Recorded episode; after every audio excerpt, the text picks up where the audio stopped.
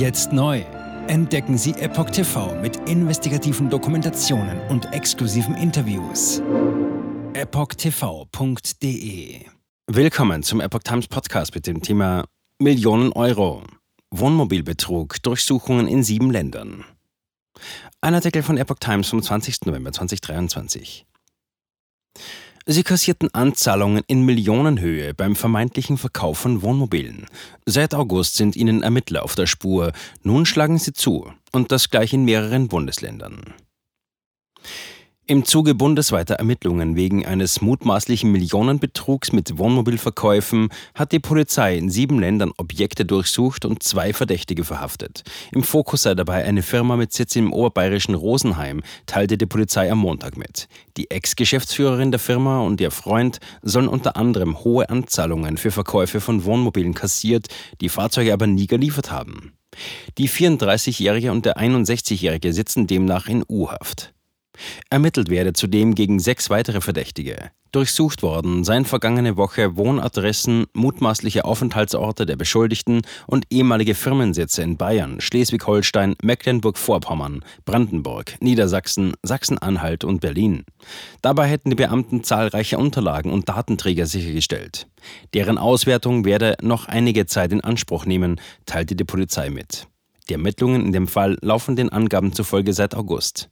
Den entstandenen Schaden schätzten die Ermittler auf einen Millionenwert. Man gehe aber davon aus, dass die Zahl der mutmaßlichen Geschädigten in ganz Deutschland noch weiter steigen werde. Über das Vermögen der Firma sei inzwischen ein Insolvenzverfahren eröffnet worden. Die Ermittlungen wegen Betrugs- und Insolvenzverschleppungen dauerten an.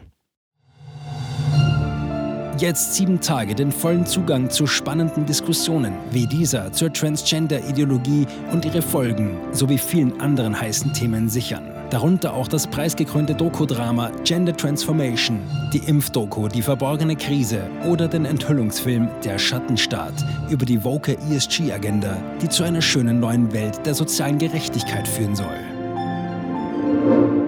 EpochTV.de Transgender wird als sehr cool dargestellt durch die Medien, durch TikTok, Reddit, Tumblr, Instagram, Facebook, Twitter, durch ihre Spiele in den Filmen. Warum tun sie das alle gleichzeitig? Ich war 15 Jahre lang Lehrerin an einer öffentlichen Schule. Unsere öffentlichen Schulen haben sich verändert. Vor fünf Jahren gab es keine Schüler, die sich als nicht-binär identifizierten. Wir wussten noch nicht einmal, was Genderfluid war. Wenn ich mit einer Person darüber sprechen würde, warum sie glaubt, im falschen Körper zu sein, meine Zulassung wäre in Gefahr. Ich sagte der Therapeutin, ich könnte vielleicht transgender sein, wüsste es nicht genau und bräuchte Hilfe. Er bestätigte mich sofort. Sie bestätigte sofort, dass ich eine Transgenderfrau bin. Diesen Kindern werden gleich nach der ersten Sitzung Pubertätsblocker verschrieben oder sie werden einfach durch die Operationen gejagt. Und dann habe ich mich schlecht gefühlt, müde und erschöpft. Ich fühlte, meine Mutter sagte, ich war kreidebleich. In fast allen Lebensbereichen meines Lebens war ich einfach nicht mehr funktionstüchtig. Ich erfuhr, dass ich nur noch zwei Wochen zu leben hatte. Meine Tochter hatte Schmerzen. Sie weinte, konnte nicht schlafen, sich nicht konzentrieren, nachdem sie diese Hormone einnahm. Die Behauptung, dass Pubertätsblocker reversibel sind, ist eine Illusion. Sie hemmen tatsächlich die Entwicklung. Ärzte werden nicht den Mut haben, sich zu äußern. Nur wenige von uns tun es. Denn wenn sie einer sehr großen medizinischen Organisation angehören, wäre ihr Arbeitsplatz in Gefahr. Es ist eine Industrie im Wert von 1,5 Milliarden Dollar allein für chirurgische Eingriffe. Es handelt sich um eine politische Agenda, die umgesetzt wird. Und Kinder sind hier Versuchspersonen. Wenn man in diesem Land nach etwas suchen will, muss man dem Geld folgen denn es wird einem immer die Wahrheit sagen.